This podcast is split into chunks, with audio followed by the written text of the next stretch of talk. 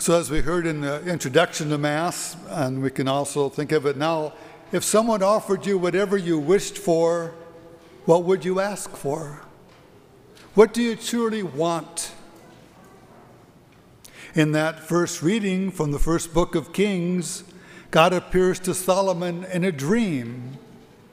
And he asks him, Ask something of me, and I will give it to you.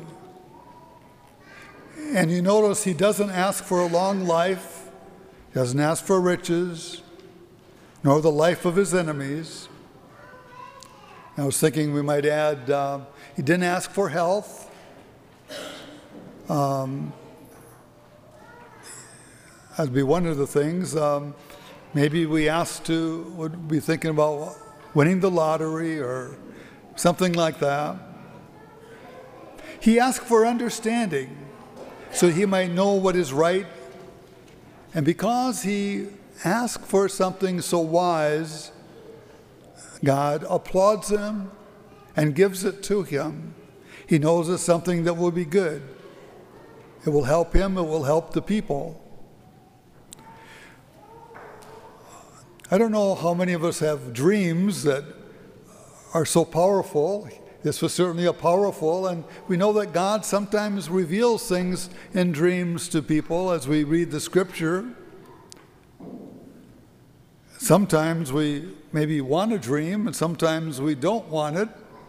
Um, one of my friends recently uh, fell out of bed and hit his head as he, or neck on his, when he fell, and he said to himself, I hope this is a dream.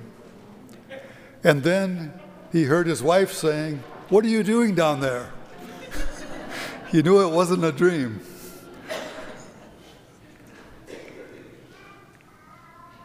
Sometimes I have a, a vivid dream, and my vivid dream is one like I'm in this other parish and I'm trying to get ready for Mass, and, and for some reason, it's like I'm not getting anything done. I'm not getting ready. I'm trying to get ready to get come out for Mass, to begin Mass. And finally, I get ready to come out. I know I'm late. And I come out, and people are all gone. So that's my, my uh, dream that I don't like. I don't know why it happens, but I'm sure there's something behind it uh, that the Lord is trying to reveal. And then sometimes we have things in our lives that are so surprising that we, we wonder is this a dream or is it real? Um, recently, my nephew uh, got engaged, and he also, and she said yes. And so that was wonderful. And then he also bought a lottery ticket, a progressive ticket. He won 390,000. And, uh, but he looks at it, he says, could this be real? Is this a dream? What is it? And uh, it turns out that he did win 390,000. And I texted him and said, well, congratulations on your engagement. Congratulations on your winning. But the engagement is worth a whole lot more than that 390,000. And he said, yes. he definitely agreed with that. I think sometimes we, and he, he'll have to put it to good use. Uh, the house he's living in isn't very good shape, so either he's got to fix it or build another one, and uh, as he prepares to, for marriage. He's also works on the side with cement, and he also is a farmer. So you know that money will go in a hurry. But that's not the important thing. The important thing is when we receive something that we use it well. Uh, we use those gifts that God has given us. And I was thinking, well, it's so much better that he won it than me. Because if I'd have to find a way to get, get, give it away. And he has a need for it. So we give thanks to God for different ways things happen in our, in our lives. But to know what to ask for, what a gift. Uh, then we can look at those parables in the gospel, and we only find those parables in Matthew. those three. And I'm sure that you can imagine people in the ancient world where they didn't have a bank, didn't have a, a strong box, a place, to, uh, a safe, a, a good place to, to keep valuables. They probably kept them at home. Or, as we see here, maybe they buried him in the field. And maybe uh, a, a farmer, a renter, uh, was working the field and he found a treasure. It may not have belonged to the owner, it might have been a previous owner. Because the owner would have, if he was going to sell it, would have looked it up. Although he, when he found it, he moved it, so he was going to get, he thought he was going to get it anyway. And so he, he spends all that he has to get this prize. And then we have the one, the merchant, who is looking for valuable pearls and he finds one, he recognized its value. He spent everything he had to get it because he knew that it was worth more than all that he was paying for it. And then we have the third one uh, where they put out the net, catch all the fish, and then they separate the good from the bad. So it's certainly pointing us to the end times, to the end of the world, to our own uh, time when the Lord will sort us and say, uh, You've done well, and maybe you haven't done so well. Maybe you've rejected God. Um, and we, we all have good and bad in us. We don't always make the right choices. But God is there to forgive us when we ask for, re, for forgiveness, when we are repentant. Um, we know in our own hearts that when somebody truly asks us for forgiveness, I think we want to forgive them. It makes all the difference when we do that. And we, we recognize that, that importance. Uh,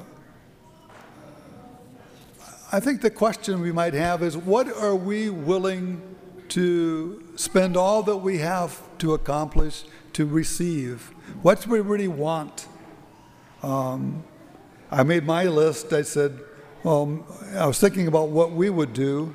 I said we could ask for health, and I, I know people who have cancer or or some other disease. Uh, we really want to get rid of it.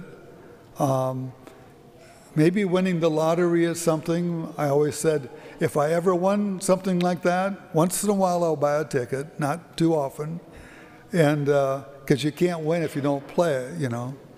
But uh, I would first of all begin with the retreat and saying, God, how do you want me to use this? Who do I give it to? How do I make a difference with it?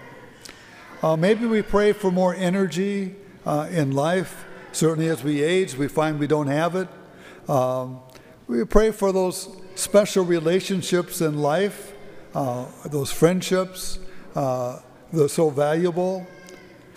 Maybe we think uh, we would like to have a farm uh, furnished with animals and equipment. Uh, that would be wonderful too. But what do you truly value? Um, where do you spend your money, your time, and your attention? And do they align with what you claim is important to you?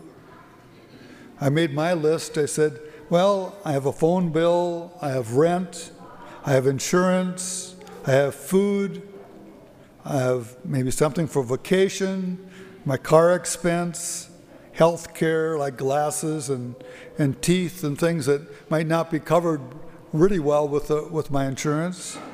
Uh, entertainment, maybe it's a golf game or I like to play a little euchre or, uh, or bridge or um, that's just pinochle. Uh, most card games I can play.